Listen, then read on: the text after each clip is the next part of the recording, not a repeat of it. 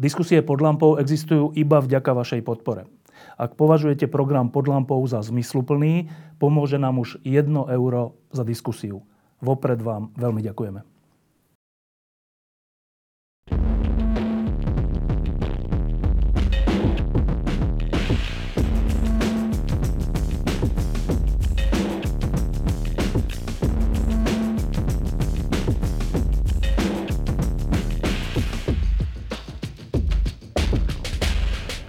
Takto pred viac ako 5 rokmi, takmer 6 rokmi, e, bol Andrej Kiska, um, sa stal prezidentom Slovenskej republiky a bola to veľká výzva.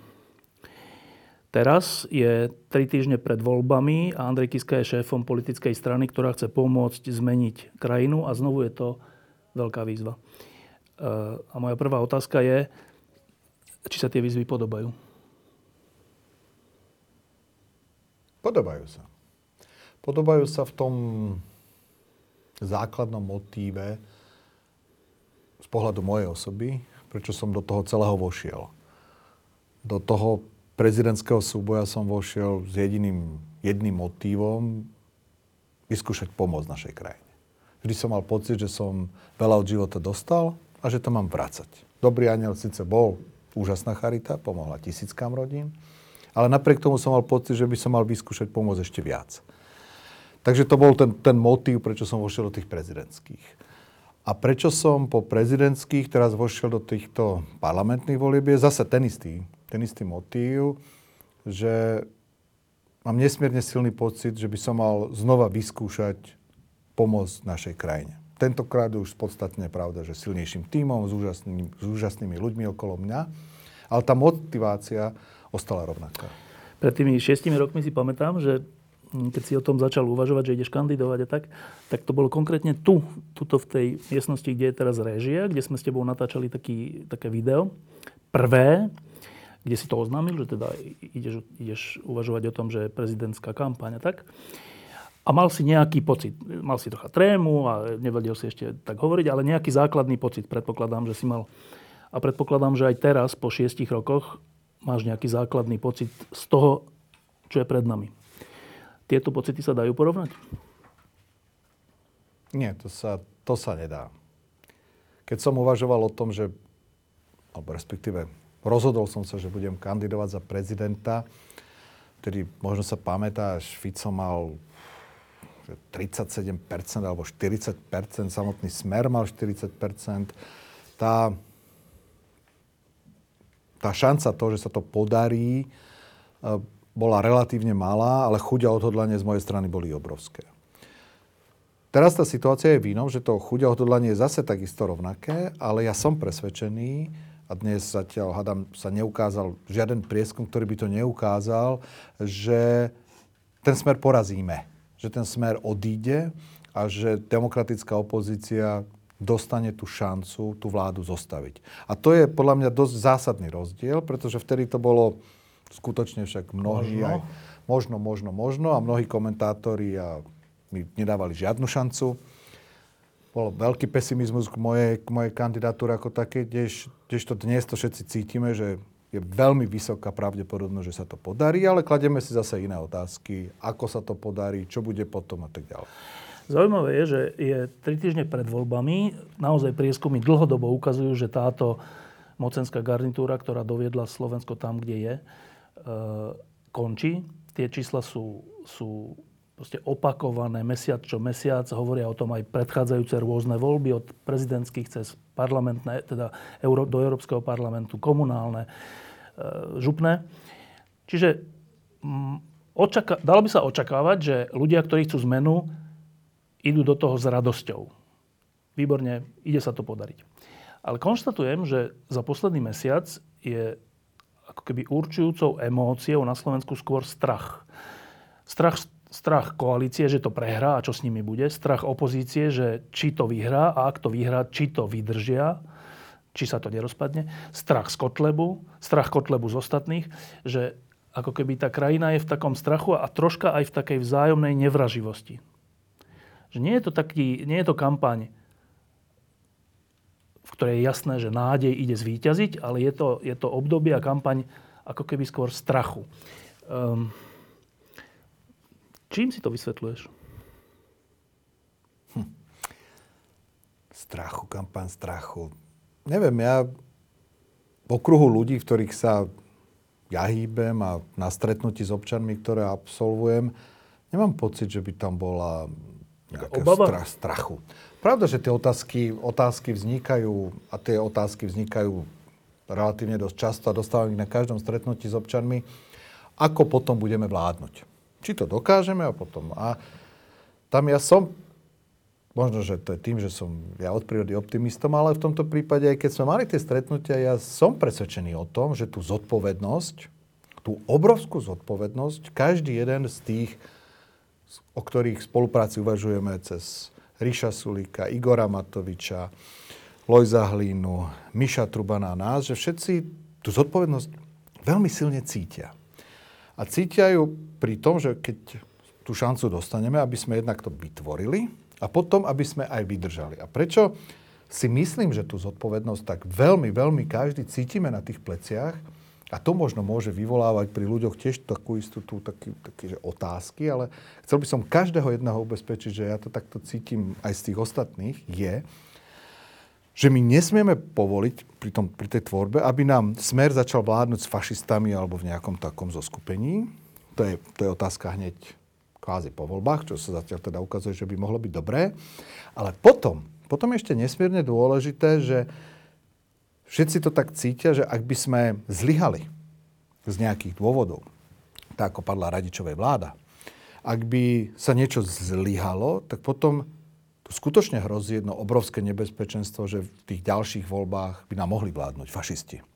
A toto podľa mňa každý jeden z nás cíti a to je podľa mňa veľmi dôležitý signál alebo pocit a nedáva takú istotu, že to dokopy dáme.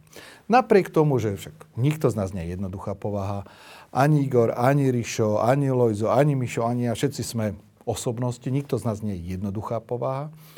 Napriek tomu som presvedčený, že za tým jedným stolom, keď budeme sedieť, tak táto zodpovednosť vysoko preváži všetky možné nezrovnalosti a rôzne názory, ktoré môžeme mať. Uh No troška to spochybním, že ak by to tak bolo, že všetci cíti, cítite tú zodpovednosť pred tou krajinou a pred tým, čo, čo s tým Slovenskom treba urobiť, tak ja by som tak predpokladal, že by ste sa navzájom voči sebe e, správali trochu inak. A teraz nehovorím o tebe, ale hovorím o viacerých lídroch opozície, ktorí Matovič obvinuje Hlinu, že zapredal KDH, že sa, stret, že sa spojil s ultraliberálmi a že to tak nemá byť. Hovorí to preto, aby tí kresťanskí voliči volili jeho, ale hovorí to voči svojmu budúcemu partnerovi a to sa nepatrí. E, Matovič hovorí, že on bude v tej vláde e, strážiť, aby ste vy ostatní nekradli. To je čo za garde? Akože on je ten svetý a vy ste tí vopred e, tí, ktorí budú prípadne kradnúť. To sa nerobí voči ľuďom, s ktorými chcem ísť do vlády. Eh, Mišo Trubán voči tebe urobil všelijaké veci, vrátane tých raňajok, neraňajok, či, či čo to bolo všetko, tlačovky, netlačovky, vystúpenie na vašom kongrese, Miro Beblavý, že... A toto, keď, keď ľudia zvonka pozerajú, tak tá obava je, že či vy vôbec uvažujete spoločne, alebo každý iba o svojich percentách, nech to stojí, čo to stojí. To je ten pocit. Hm. Tam by som možno chcel všetkých tak trošku ubezpečiť, lebo vieš, dovolie je plus minus 3 týždňa niečo. A ten súboj od toho, dá sa povedať, od toho istého trochu voliča tu je. Ten súboj tu je a používajú sa rôzne, nazval by som to marketingové nástroje, ako si ty niektoré pomenoval, získavať toho voliča na tú svoju stranu. To nemajú to, byť neférové. No, tak vieš, každý ten politický marketing robí trochu inak ty vieš veľmi dobre, že napríklad na Igora s jeho niektorými nástrojmi politického súboja nesúhlasím. Napriek tomu si myslím, že to s tou krajinou a protismeru myslí skutočne seriózne a dobre. Takže tieto, tieto, tieto nuancy tu sú a podľa mňa ešte za tých 2,5 týždňa, teda za tie 3 týždne ešte uvidíme takéto nejaké pnutia v jednotlivých tých táboroch, už to vrie, proste to sú roky práce pri týchto stranách a teraz sú no. posledné týždne a každý jedna, každá jedna veta sa stráži a tak ďalej a tak ďalej. Cítim taký ten, že ten adrenalín rastie v tých táboroch. Preto treba ukludňovať, kľud, pokoj, rozvahu, vyskúšať sa do toho, do toho vnášať, hoci to nie je jednoduché. A chcel by som každého len poprosiť, aby tie tri týždne to nejak s nami vydržal a veril v to, pretože ja o tom som presvedčený, že to dáme. A čo je to takým dobrým signálom, čo, čo mi to ako potvrdzuje, je to, že ono to návonok nevidieť, ale u, u nás sa stretli týmy z jednotlivých týchto strán, tým pre spravodlivosť, pre školstvo, pre zdravotníctvo, pre životné prostredie. A napríklad, ja som mal taký veľmi pekný rozhovor s našou pani Letanovskou, ktorá je našim gestorom pre zdravotníctvo. A hovorí, Andrej, my sme tam sedeli 90% máme rovnaký názorov na zdravotníctvo. Dokonca sme povedali, ktokoľvek z nás by tým ministrom zdravotníctva bol, my ostatní mu pomôžeme. Pomôžeme v tom, lebo všetci cítime, že to zdravotníctvo treba posunúť. A táto energia z toho ide, len musíme tento, hovorím, tento súboj, tý, tento trojtyžňový toho voliča trošku nejak, by som doporučil, že s úctou rozvahou a pokojom nejak prežiť. Čiže keď ty ako predseda jednej z opozičných strán, ktorá má ambíciu byť vo vláde, počuješ Igora Matoviča, že na námestí hovorí, že on dá ľuďom urobiť anketu a podľa tej ankety budú nejaké výsledky a tých 15-30 otázok, ako dopadne, každá z nich musí byť v programom vyhlásení, inak odchádza a predčasné voľby. Keď toto počuješ, ty si pokojný? Možno ťa prekvapí, ale som. Pretože presne toto pokladám za nástroj politického marketingu. Toto sú presne tie vety, ktoré sa používajú, ktoré sa robia, veľmi také tie vyhlásenia na pritiahnutie tých voličov s cieľom skutočne sa ukázať, sa odlíšiť a potom príde ten deň po voľbách, ktorý verím, že dopadne pre našu krajinu dobre a my si sadneme a verím, že s kľudnou hlavou, s rozvahou budeme hovoriť o tom, ako to spolu dáme, pretože každý jeden tú zodpovednosť cíti. Áno, ale ja len si myslím, že aj v predvolebnej kampani pri všetkom marketingu sa nemá na úkor svojich budúcich spojencov klamať. Nie? Nemá sa klamať. Otázka je, čo je klamstvo, čo je politický marketing. Je to, je to veľmi, veľmi citlivé a musím povedať, že sa už niekedy s úsmevom pozerám na rôzne vyhlásenia, ktoré nielen Igor, ale aj niektorí iní dávajú a hovorím si, len kľud, pokoj, rozvahu, ideme ďalej. Taká citlivá vec, o ktorej znova ľudia, ktorí vás budú voliť, vás opozíciu, e, majú otáznik, je, sú kultúrne, tzv. kultúrno-etické otázky, v ktorých, keďže je, na jednej strane je KDH, na druhej strane je PS, e, niekde v strede ste vy, a ďalšie strany. E, pričom tie otázky sú často áno, nie. Sprísniť interrupcie, nesprísniť. Byť za eutanáziu, nebyť. Byť za legalizáciu marihuany, byť proti. No ale keď, sa, keď je takéto veľké zoskupenie, ktoré asi je nevyhnutné na to, aby sa zmenilo Slovensko k lepšiemu, tak ľudia si hovoria, no a nepohádate sa na tomto? Ja som zaregistroval, že e, vaša, tvoja strana hovorí, že tieto otázky nebudete otvárať. Dokonca myslím, že to chcete dať do koaličnej zmluvy. Principiálne, čo, čo sa bude diať. Presne ako si povedal, my sme presvedčení o tom, že nesmieme dovoliť, aby sa naša krajina rozdelila, aby sa naša budúca možná koalícia rozdelila na tzv. hodnotových otázkach, že sa musíme sústrediť na to, čo je pre krajinu, čo ľudí trápi v dennom, dennom živote, školstvo, zdravotníctvo, korupcia a tak ďalej. A preto my sme trvali na tom, že nesmieme, nesmieme dovoliť sa na tom rozdeliť, preto my v pro, našom programe strany toto neriešime a povedali sme, a myslím si, že to isté, pokiaľ sa nemýlim povedal aj Igor Matovič, aj ďalší, že v programovom vyhlásení vlády sa takéto body nemajú objaviť a potom bude koaličná rada a koaličná, na koaličnej rade sa dohodneme, že žiadna takáto téma bez spoločného súhlasu sa v parlamente nesmie zjaviť. Takže, takže podľa mňa táto dohoda, a mám ten pocit, že nikto sa tam... Nemal som pocit, že by ktokoľvek z týchto strán, s ktorými som bol, by sa na týchto otázkach nejak zasekol. Nie, my túto hodnotovú otázku tam v každom prípade budeme mať, ak tam nebudeme, vláda nebude. No presne tá zodpovednosť, o ktorej som cítil na, každá, na každom z nás je. Áno, to, to, na tom je asi zhoda, že teda nebude to v programu vyhlásení vlády a nebude to teda predmetom že koaličné strany, to, teda budúce koaličné strany to predložia ako strany. Ale e, parlament to sú poslanci, ktorí fungujú slobodne a, a hlasujú slobodne podľa svojho svedomia a vedomia. E, dá sa zabrániť tomu, a vôbec je to správne, neviem, aby ko, teda poslanci vašich strán budúcej koalície e, predložili takýto návrh, taký či onaký? Dá sa tomu zabrániť? Zabrániť. Vždy všetko funguje na dôveryhodnosti a na sile partnerov a na spolahlivosti partnerov. Ja za našu stranu, za našich ľudí viem jasne povedať, áno, túto dohodu dávame. Tieto žiadna hodnotová otázka bez toho, aby bola v koaličnej rade dohodnuté, že sa bude dávať hlasovať, tam sa dávať nebude.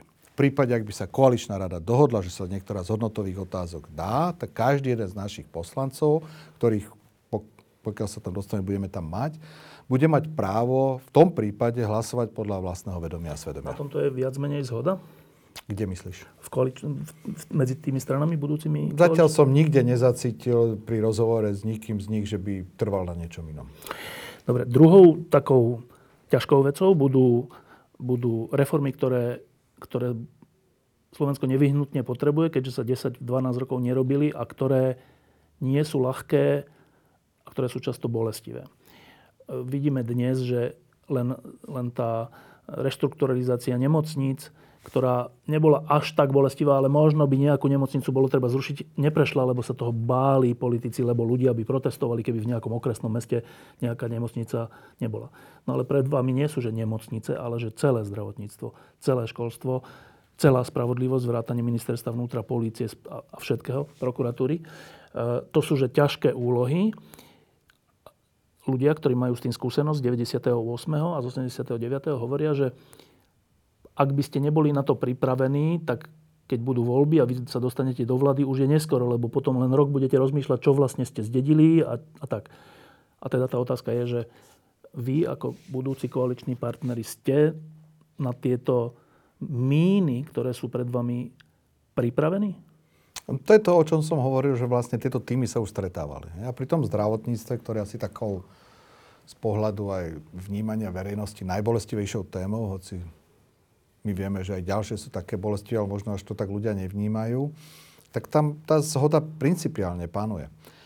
Keď si zoberieš v tom zdravotníctve, tak len podľa samotného úradu, ktoré spáda pod ministerstvo financí, skonštatovalo, že 500 miliónov eur sa každý rok stratí. V troch rôznych, od lieky, cez nadužívanie systému a tak ďalej. 500 miliónov eur. Ak si zoberieš, že v našom zdravotníctve potrebujeme rádo, máme myslím, že 42 tisíc zdravotných sestier, potrebujeme ďalších 10 tisíc, máme myslím, že 11 tisíc lekárov, potrebujeme ďalších 3 tisíc, aby ten systém fungoval, tak to dokopy činí v mzdách radovo 360 miliónov eur. Ročne. Ročne. Čiže z tej 500, zober si, že 500 ide hore komínom, tak ak tú 500 zachrániš, tak a 340 miliónov dáš, ostáva ti 160 miliónov, za to postavíš každý rok jednu novú nemocnicu. Nová nemocnica podľa toho, aká je, stojí od 100 do 300 miliónov eur. Hej, takže toto sú, a to sú veci, ktoré keď sa tieto týmy stretávajú, tak tam sú odborníci. Oni to vedia. Keď sa bavíme o školstve, tak to, že máme zmeniť systém, ako deti učíme, čo ich učíme a tak ďalej, tam panuje absolútna zhoda. Že potrebujeme posilniť učiteľov, kvalitnejšie ich vzdelávať, odbúrať od nich byrokraciu, že máme dať každému dieťaťu šancu, že nie je možné, aby deti z chudobných rodín nemali vzdelanie dobré. Na tom zase panuje všeobecná zhoda. Je, takže tieto veci, tam, tam také to je, že, že nejakú našla, našlapnú mínu, napríklad zriadenie nezávislej policajnej inšpekcie, voľba generálneho prokurátora, zmen, zmena voľby, no, je všeobecná zhoda. To, že či niekto povie, že tri nemocnice, niekto 10 nemocníc, to už sú skutočne, toto nie je to. Zatiaľ, zatiaľ som tam necítil takú, že vieš, že nášlapnú mínu, že a na tomto, no tak to sa teda určite rozideme, lebo tam máme zásadné rozdielne videnie sveta. Navonok sa javí, že takým jedným problémom je post ministra vnútra. A prečo sa to vlastne javí? Vieš, aj neviem. Ja som nepochopil tej diskusii, čo tak zrazu, zrazu vznikla. Zrazu. Ja si myslím, že každý jeden náš potenciálny volič neočakáva od nás diskusiu a ja chcem ministra takého, ja chcem takého, ja chcem onakého, niečo už sa počúvam. Každý jeden volič od nás podľa mňa očakáva, že budeme teraz držať spolu, potom spolu, že si po voľbách sadneme ako rozumní ľudia, sa dohodneme. Každá jedna strana má v svojich radoch dobrých odborníkov. Ja som to niekedy navrhoval to dávno, pred pol rokom, že nečakajme na výsledky volieb, dajme tie najlepšie mená na stôl, povedzme si, či už teraz nevieme kvázi, bez toho, ako, aby sme vedeli, aké kto percenta získa, či si tých, tie, nevieme už nájsť tých najlepších. Bolo mi povedané, že nie, že som príliš veľký utopista, že to my, keď budeme mať percentá, my budeme chcieť toto a toto. Som dobre, počkajme. Ale v každej jednej strane, keď sa pozrie, pozrú ľudia na týchto odborníkov, nájdeš špičkových ľudí a ja zatiaľ z tohto nemám žiadne obavy. V tejto oblasti, oblasti ministerstva vnútra, polície, prokuratúry sa za posledné roky, napriek všetkému marazmu, e, ukázali aj, povedal by som, svetlé výnimky, ale silné svetlé výnimky. Iba poviem dvoch. E, vyšetrovateľ vraždy, pán Juhas, sa ukázal ako výborný, nezávislý, razantný človek. A druhá, druhý, čo ma napadá, je bývalý zvolený generálny prokurátor Čenteš, ktorý bol zvolený, ústavný súd povedal, že bol právom zvolený, ale nebol vymenovaný ešte prezidentom Gašparovičom. Že, a takýchto ľudí by sme našli viacero, ktorí, vyšetrovateľia Gorily a všelikto, ktorí ukázali, že ani v tom systéme, kde, kde im vedenie neprijalo, sa nebáli. Obava je, že keď sa stretnú budúci koaliční lídry, tak budú chcieť mať svojich ľudí a nie najlepších ľudí. Vieš rozptýliť tú obavu tým, že o týchto ľuďoch, ktorých som menoval a podobných ľuďoch uvažujete? Poviem úprimne, že my sme si žiadne takéto mená priamo na stôl nedávali ani nediskutovali. Jedno je jasné, že treba tam nájsť špičkových ľudí z tých, ktorí tam teraz sú a ktorí sa historicky ukázali, že ten charakter mali. A toto je nesmierne dôležité, že človek, že sú ľudia, máme, presne ako si povedal, máme super vyšetrovateľov, super policajtov, super sudcov, super prokurátorov, ktorí napriek všetkému tomu marazmu, ktorý tam je, vždy stáli za spravodlivosťou. V týchto odborných kruhoch sa o nich vie. A s týmito ľuďmi treba počítať a treba ich ťahať, pretože o týchto ľuďoch sa jasne vie, že majú pevný charakter. A v spravodlivosti mať pevný a jasný charakter je nesmierne dôležité. Keď, keď sa ako, ako opoziční lídry stretávate, e, tá atmosféra je taká, že to bude prijať takémuto riešeniu, myslíš? Ja si myslím, že áno. Ne, necítil som nikdy a myslím si, že tým, že tam vchádzajú aj noví ľudia do tejto politiky, ako je PSK, ako sme aj my. Teda ja tak myslím si, že tam nie, nie je žiadna pochybnosť o tom, že budeme na tú odbornosť veľmi tvrde trvať. A to nie len pri spravodlivosti ako také, pravda? E, taký otáznik je, ktorý, ktorý troška nešťastne sformulovala aj prezidentka Zuzana Čaputová, je s tvojim obvinením, respektíve prípadným trestným stíhaním. E, a to je taká zaujímavá vec, že to sa stalo už dávnejšie, po tom, čo dvaja vyšetrovateľa nič na tom nenašli, tak našli tretieho, ten niečo našiel, dobre. Potom, myslím, denní gen zistil, že nikdy v histórii sa za takúto vec trestné stíhanie alebo obvinenie podnikateľovi nedialo len v tvojom prípade, tak to sú jasné indície, že o čo tam ide. No ale je tri týždne pred voľbami, my všetci čakáme, že kedy ten, kto to teraz rieši, neviem, vyšetrovateľ, prokurátor, kedy povie, že či je to blbosť alebo není blbosť. I ideálne by bolo a správne by bolo, keby to povedal pred voľbami je to v nejakom stave? Tak ako si to popísal, že dvaja vyšetrovatelia odmietli vzniesť obvinenie na, na konateľa našej spoločnosti aj na mňa, kým sa nenašiel tretí Hrušovský, ktorý to spravil a ktorý teraz dal predtým obvinenie na konateľa a teraz aj na mňa. A informácie, ktoré máme, z kruhov policie skutočne, že tie tlaky na tých vyšetrovateľov, aby tých pôvodných boli obrovské, aby tie obvinenia vzniesli. Oni povedali, že neexistuje, že oni sa v živote po takúto hlúposť nepodpíšu. Tento Hrušovský sa napokon na, na, do tejto špinavosti pustil a spravil to. My sme, pravda, že podali stiažnosť. Dano Lipšic ako môj právny zástupca podal stiažnosť na, na toto vznesené obvinenie a čakáme na rozhodnutie. A dokedy sa bude čakať? ja neviem, toto je, toto je v rukách teraz prokuratúry. A pretože to, bola, to je tak to zložité? Že... To, ešte ja nie som odborník cez, cez súdnictvo, cez prokuratúru. Ja, to, to ja ti neviem povedať. Čiže oni nič toho... neavizujú, že kedy by to bolo? Nemám žiadnu. Nemáme žiadnu do dnešného dňa, nemáme žiadnu odpoveď. Ale ja som presvedčený, že pokiaľ je kúsok, zvyšok spravodlivosti v tejto, v tejto krajine, tak neexistuje, aby za presne tak ako x novinárov, x ako skutočne taký, že autorít povedalo, že to je, to, to je absolútne to je skutočne ten vykonštruovaný hnusný politický proces. Takže ak je kúsok zvyšku spravodlivosti v našej krajine, tak tá obžaloba určite nebude. Takže čakáme. Čiže je možné, že až do volieb to bude v takomto zaspatom stave? Môže sa, môže sa stať. Ja vôbec skutočne vážne netuším, ako to, aké tam, aké sú tam A zvyklosti. máte vy ako ty a tvoj advokát, máte nejaké nástroje na to pýtať sa, že čo je s tým, alebo Nie. nemáte? Nemáme.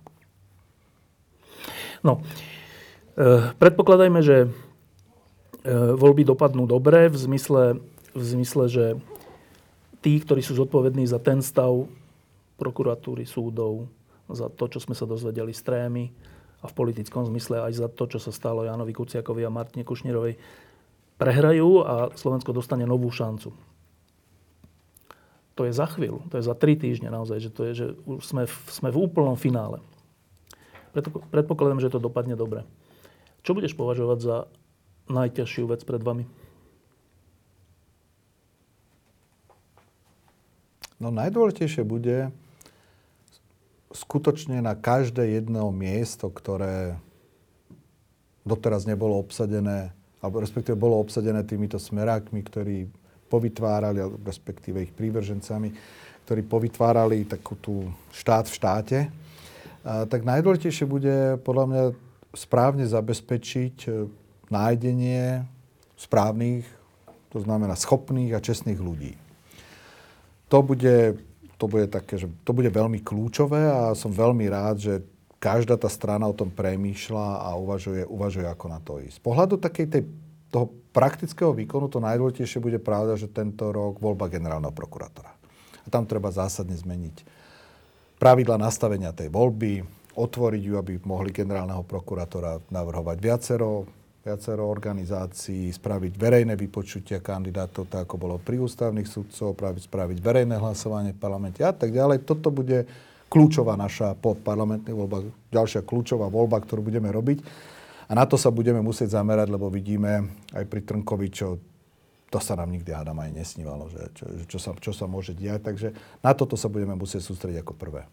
Teraz vyšla e, správa, že e, Slovensko vyhostuje vietnamského diplomata a teda je to v súvislosti s tým únosom vietnamského občana, ktorý sa udial cez, nielen cez územie Slovenskej republiky, ale aj s použitím štátnej techniky Slovenskej republiky. Vládna špeciál. Ty, keď si bol prezident, tak si na toto upozorňoval. Hovoril si, že si dostal tie informácie, predpokladám, že z tajnej služby alebo odkiaľ, a, a že nič sa nedialo, napriek tomu, že si na to upozorňoval opakovane. To, že je dnes vyhostený vietnamský diplomat je priznaním čoho? V prvom rade toto bola jedna obrovská, ale obrovská medzinárodná hamba. To, že sa unesie vietnamský občan a keď ho potrebovali dostať z Európskej únie, tak krajina, ktorá bola ochotná dať vládny špeciál a ja sa to nebojím povedať a ministra vnútra, ktorý je ochotný na tomto únose spolupracovať, to znamená Kaliňák, a celé to zorganizovať, priviesť ho tu, dať ho tu do vládneho špeciálu, čo je strážené akože wow, prejsť všetky kontroly a tak ďalej a uniesť ho takto z Európskej únie, to, to je obrovská medzinárodná hamba. Keď som o tom vtedy hovoril, že tieto informácie mám, neboli o tajné služby, vôbec neboli o tajné služby, boli z policajných krov, ale neboli o tajné služby. Kaliňák povedal, že to je výmysel, že ich len očierňujem, potom neskôr Pelegrini, to nie, ja verím nášmu veľ, vietnamskému veľvyslancovi, to sa určite nestalo. Až Nemci nám museli ukázať, Nemci nám museli ukázať, čo sa u nás vlastne dialo. A to je obrovská, to je, sme pomaly ako banánová republika.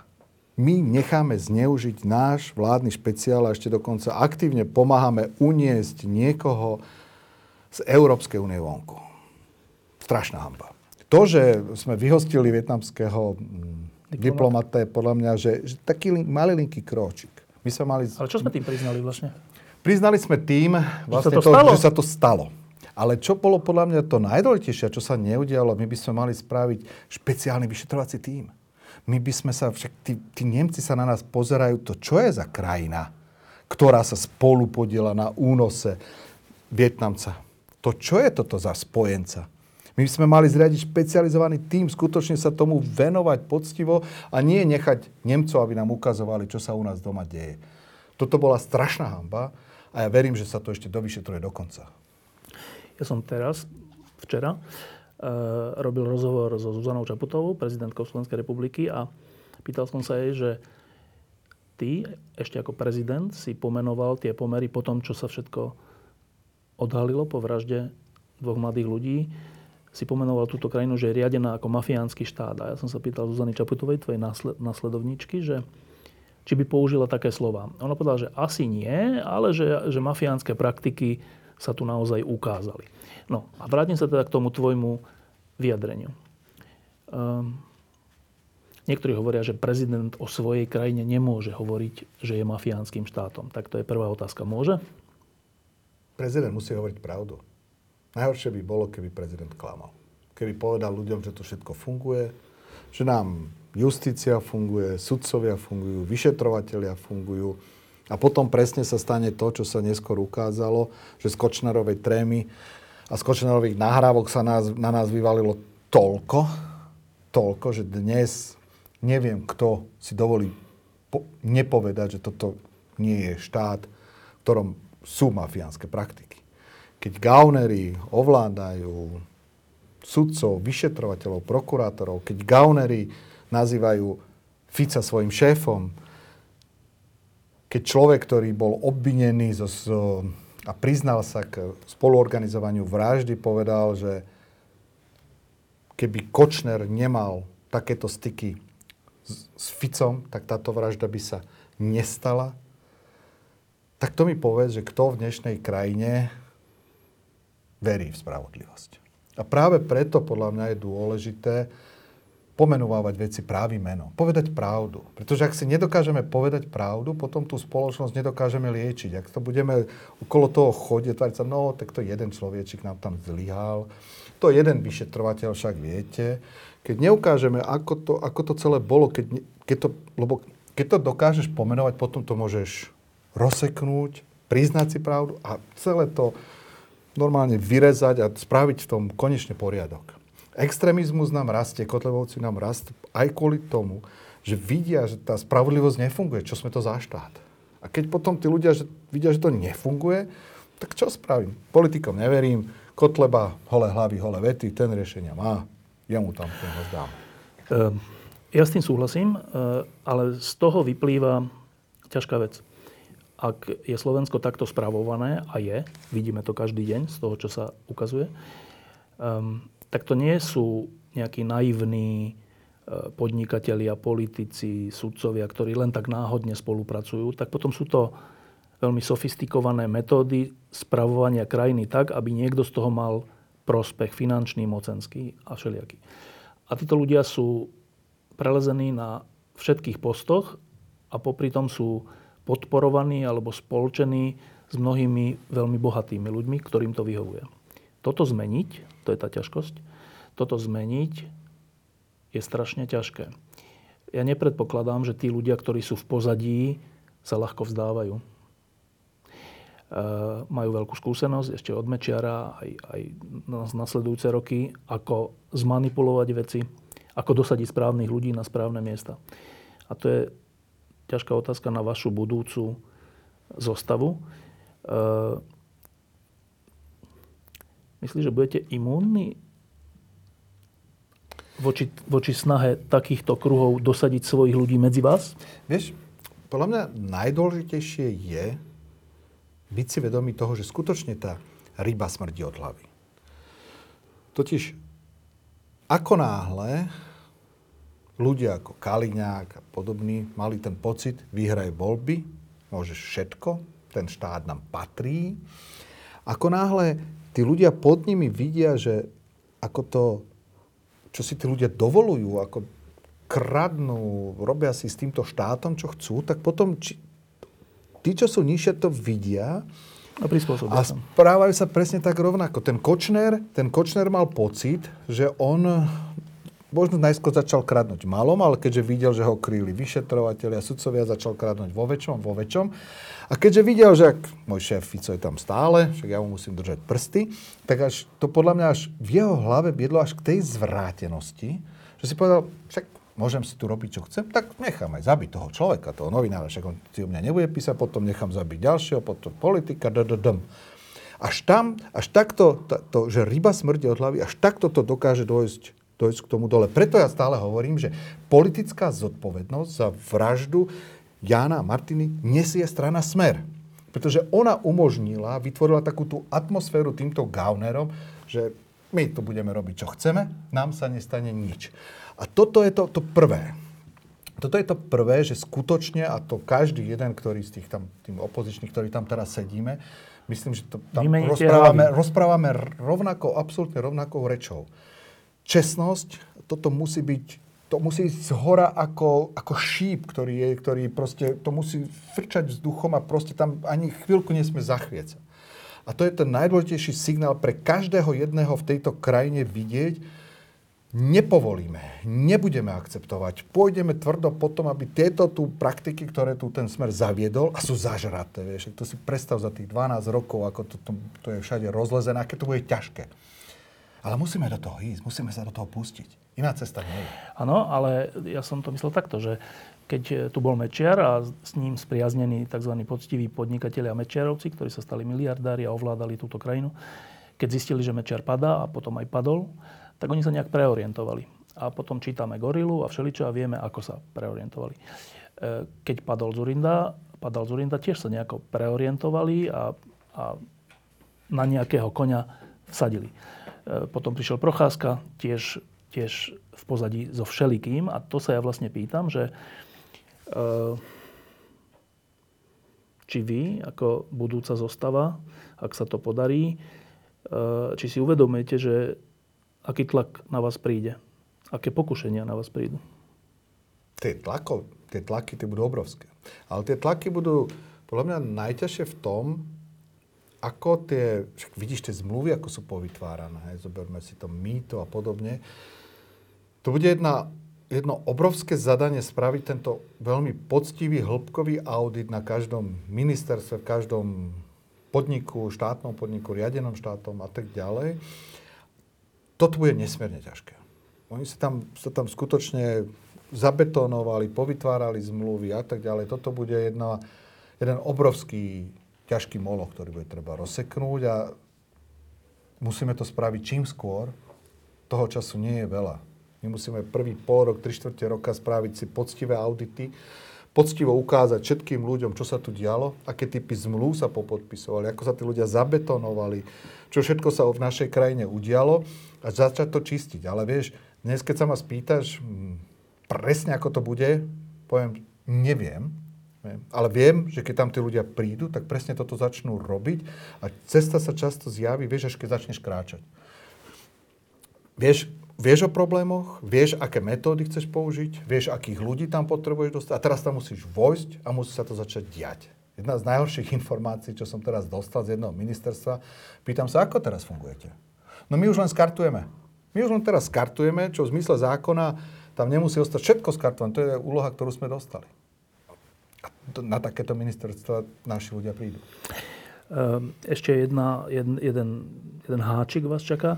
Ehm, zdá sa, že svetová ekonomika nebude zrýchlovať, ale skôr pomalovať. A to je, často to tak na Slovensku je, že tí ktorí majú naprávať chyby, ešte dostanú predošlých ľudí, ale predošlých garnitúr ešte dostanú do vienka ako keby ekonomickú krízu celosvetovú, s ktorou oni nič nemajú, ale tým pádom je menej peňazí, menej na rozvoj, menej na investície. Tak hovoríte aj trochu o tomto? Hovoríme. Ja som ale zase rád, musím, musím povedať, že keby sa ma túto otázku spýtal pred pol rokom, bol by som podstatne väčší pesimista ohľadom ekonomiky, ako som dnes ukazuje sa, že trošku to pokleslo, zvlášť Slovensko musím povedať, že, nemá za sebou dobré, dobré posledné mesiace. Ale celosvetová ekonomika, hlavne teda u tých našich najdôležitejších partnerov ako Nemecko, nepadla do nejakej krízy, ako sme sa všetci báli. Takže som optimistom, že keď tie všetky muchy, ktoré v systéme sú, e, sa nám podarí vyťahnuť, takže tú ekonomiku držíme zdravú. Ešte jedna medzinárodná súvislosť. E, v Amerike budú o chvíľu prezidentské voľby a vyzerá to asi tak, že Trump bude pokračovať čo znamená, že e, je väčšia e, váha na tom, ako sa bude správať Európska únia, keďže Trump odmieta všeličo a občas aj spochybňuje samotnú existenciu NATO. Snad to až tak nedopadne, ale tá otázka je vo vzduchu, že, že teda ten svetový poriadok a ten svet, aký sme poznali od druhej svetovej vojny, je trocha na, na hrane, že či bude tak pokračovať. Um, keď sa vy stretávate a riešite tu Fica a vraždu a, a, a spravodlivosť a naše nemocnice, je čas aj na túto vec? Treba zase veľmi pravdivo povedať, že až tak často sa nestretávame. Ale pravda, že sa sledujeme navzájom, kto čo hovorí, ako hovorí a myslím, že všetky tieto základ tejto strany hovoria jednou rečou, že potrebujeme silnú Európsku úniu a náš silný hlas v Európskej únii. Európska únia je ekonomická veľmoc. Tak kým sme ešte mali Veľkú Britániu, tak naše HDP bolo väčšie ako HDP Spojených štátov. Čiže ekonomicky sme veľmi silní. Čo nie sme silní, nie sme silní politicky. A to vďaka našej rozdrobenosti, vďaka tomu, že si tu Rusina sa snažia rozbiť, Číňania sa nás snažia rozbiť a povedzme veľmi si úprimne otvorene, ani Trumpovi sa nepáči silná Európska únia. A to je naša domáca úloha, že my sa musíme dokázať nájsť nástroje, aby sme sa z pohľadu zahraničnej politiky stali nielen aj, za, aj veľmocou z pohľadu zahraničnej politiky ako také, aby to nebolo rozdrobené na egoistické záujmy jednotlivých štátov. A kto to dáme dokopy, pretože Čína rastie, snaží sa byť svetovým lídrom. Rusko vždy sa snažilo zohrávať, potom tu máme Spojené štáty a presne takto, v tejto polohe musíme byť aj my ako Európska únia, ale k tomu si musíme spraviť domácu úlohu, z pohľadu skutočnej našej zahraničnej politiky. Ako na to, či spraviť, aby sa nemuselo v dôležitých otázkach mať absolútny súhlas, či tam bude právo veta, tak to už je na hĺbšiu diskusiu, ako tie nástroje ponastavovať. Ale jedno je jasné, že aj my po, z pohľadu toho, aký ten, sa ten svet vyvíja, musíme byť aj politickou veľmocou, nielen hospodárskou veľmocou ako Únia. Ale pýtam sa, čo sa týka vašej budúcej prípadnej koalície, či je tam jasnejšie než v súčasnej koalícii, kde, je, kde jeden chodí do Moskvy, druhý chodí o nám, jeden raz povie to a druhý povie ono, o Číne a o všetkom, že či z tých lídrov, s ktorými sa stretávate, e, či máš pocit, že v tomto je jasno? Ale v tomto je absolútne jasno. V porovnaní s tým, čo teraz je tam za guláš, presne ako si povedal, predseda parlamentu pobehuje po Rusku.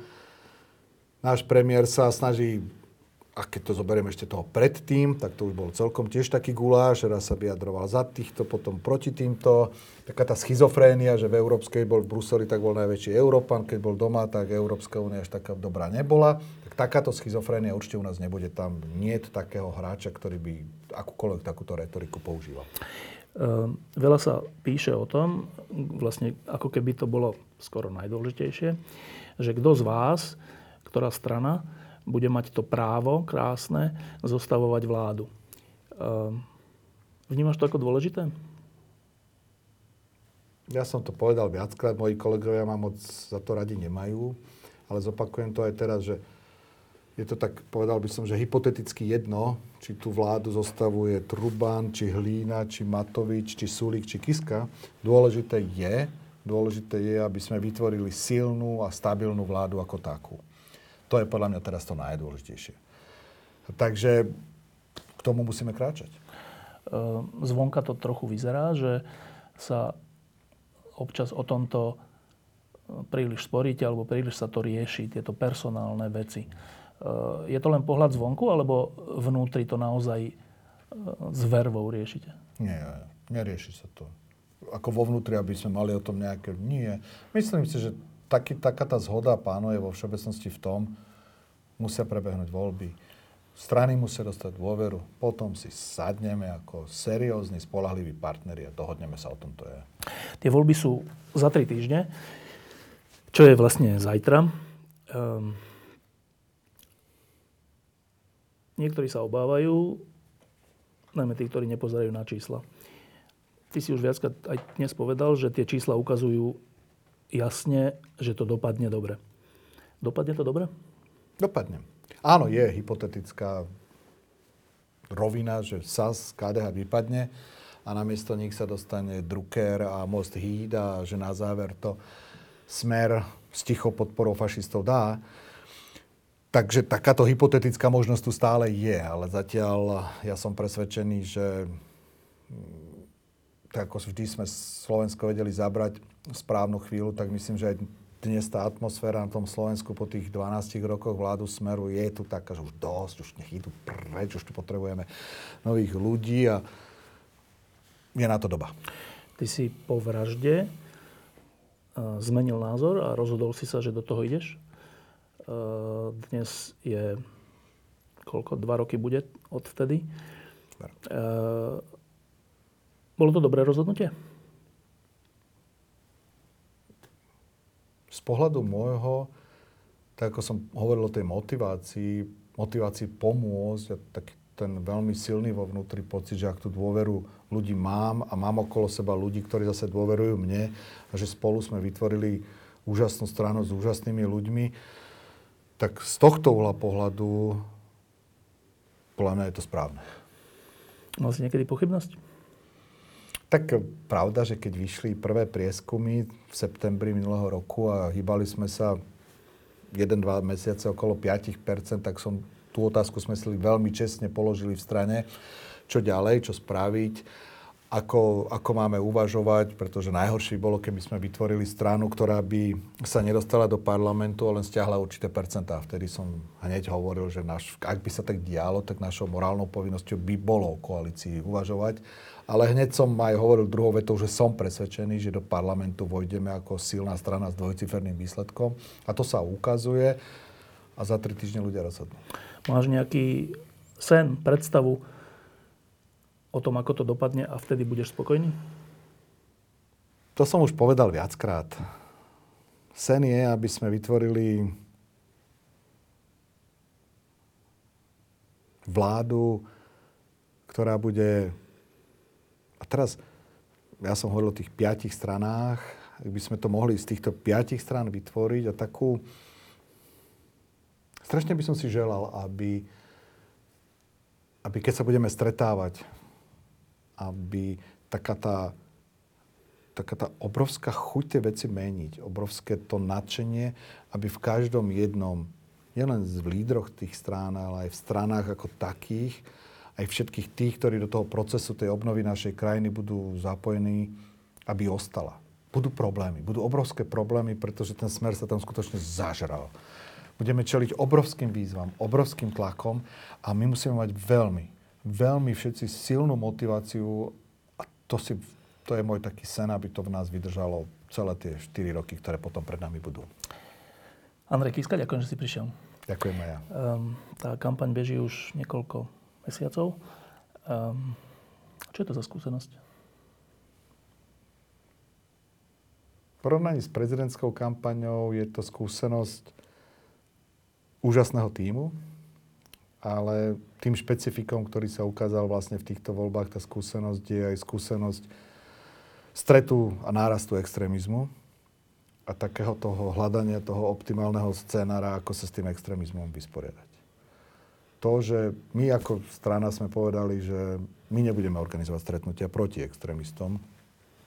Len zhoda náhod tým, že my sme boli v Levoči a Kotlebovci sa ku nám nahlásili na, na to isté námestie v tú istú dobu viedlo k tomu, že sme sa tam stretli na tom námestí a musím povedať, že to bol taký veľmi, veľmi nazval by som, že príjemný pocit, keď tí občianskí aktivisti, ktorí tam prišli, pretože my sme boli tak bokom, spravili takú atmosféru, že tí kotlebovci, ktorí vždy majú silné reči a tie hrubé svaly a hrubé krky, ani len záhod nevyšli, len Mazurek stihol niečo tam, nejaké klamstvo, že ich tam neviem, čo sa bude diať a chytro zaliezol a chytro ušli.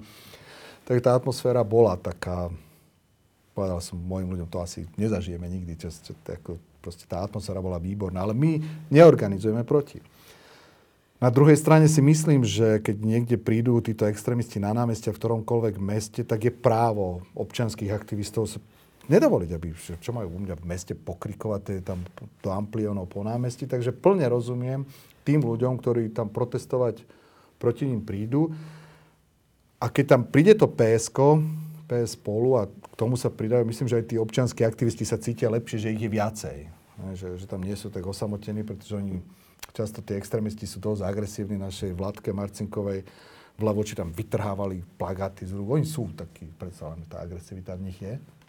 Takže ja si myslím, že to, že tam PS spolu chodí, to je, je, je to ich typ aktivity, ktorý pomáha tým občianským aktivistom, ale my sme si ako strana povedali, že my takéto niečo robiť nebudeme. Ak si nejaká strana robí ten meeting, nech si ho robí, my si ho zase robíme.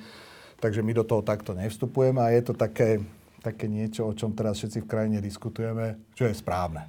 Ktorá, ktorý postoj je správny, či to má byť aktívne, alebo je to na občiansky, ale toto je postoj našej strany. Ehm, keď, sú, keď je kampaň, tak to je také, že ideš z jedného mesta do druhého, z jednej dediny do druhej a v zásade v priebehu pol hodiny sa presunieš a začneš hovoriť to isté, ale musíš sa tváriť, že to hovoríš s rovnakým nasadením, ako keby si to hovoril prvýkrát. Um, je to úmorné? My to robíme trochu inak. Teda na tie stretnutia, kde ja chodím, tie sú len jeden, jedno za deň. Dnes ideme... Do Trenčína? Teraz ideme do Trenčína, potom mám Nitru, bol som v Lohovci, potom dekade chodím, ale už sa to zlieva tiež do jednej kopy. Ale my to tak robíme, že vždy prídeme, je to vlastne skoro dvojhodinové stretnutie, na ktorom som, teda je len jedno, na ktorom sa ja zúčastňujem, predtým máme na námestí také diskusie a tak ďalej. A ono sa to zdá, že to je to isté, ale nikdy to nie je to isté. Vždy každá atmosféra je iná, každé, aj ten prejav, ktorým ja začínam, keď začínam oslovať, hoci by som mohol hovoriť to isté, vždy hovorím niečo iné. Vždy tá, to, tak, to človek, tak tí ľudia do teba tú energiu dajú a ty v daný moment zrazu začneš hovoriť možno niečo celkom iné a mm, mám to veľmi rád. Je to také veľmi, to dobíja človeka energiou, keď cíti tých ľudí, ako takým nadšením tam prídu a ako všetci sme pripravení sme tú, tú krajinu zmeniť. Je to, prijal by som to zažiť mnohým ľuďom. Videl ťa za posledné mesiace tvoj najmenší syn? Videl, videl. Ja na rozdiel od prezidentskej kampane, kedy som sa vlastne odsťahoval z Popradu a prenajal som si tu dom s mojimi dvoma priateľmi sme tu bývali a moja manželka kvôli tej špine odišla do Prahy aj s deťmi a vydával som ich raz za 2-3 týždne, tak teraz sa snažím, keď sa dá, prísť Slovensko je našťastie relatívne malé. Prísť domov, prísť domov, prespať doma, ak sa dá, tak sa s nimi aj byť. Takže vidia ma. Pozdravujeme domov. Ďakujem. Diskusie pod lampou existujú iba vďaka vašej podpore. Ak považujete program pod lampou za zmysluplný, pomôže nám už 1 euro za diskusiu. Vopred vám veľmi ďakujeme.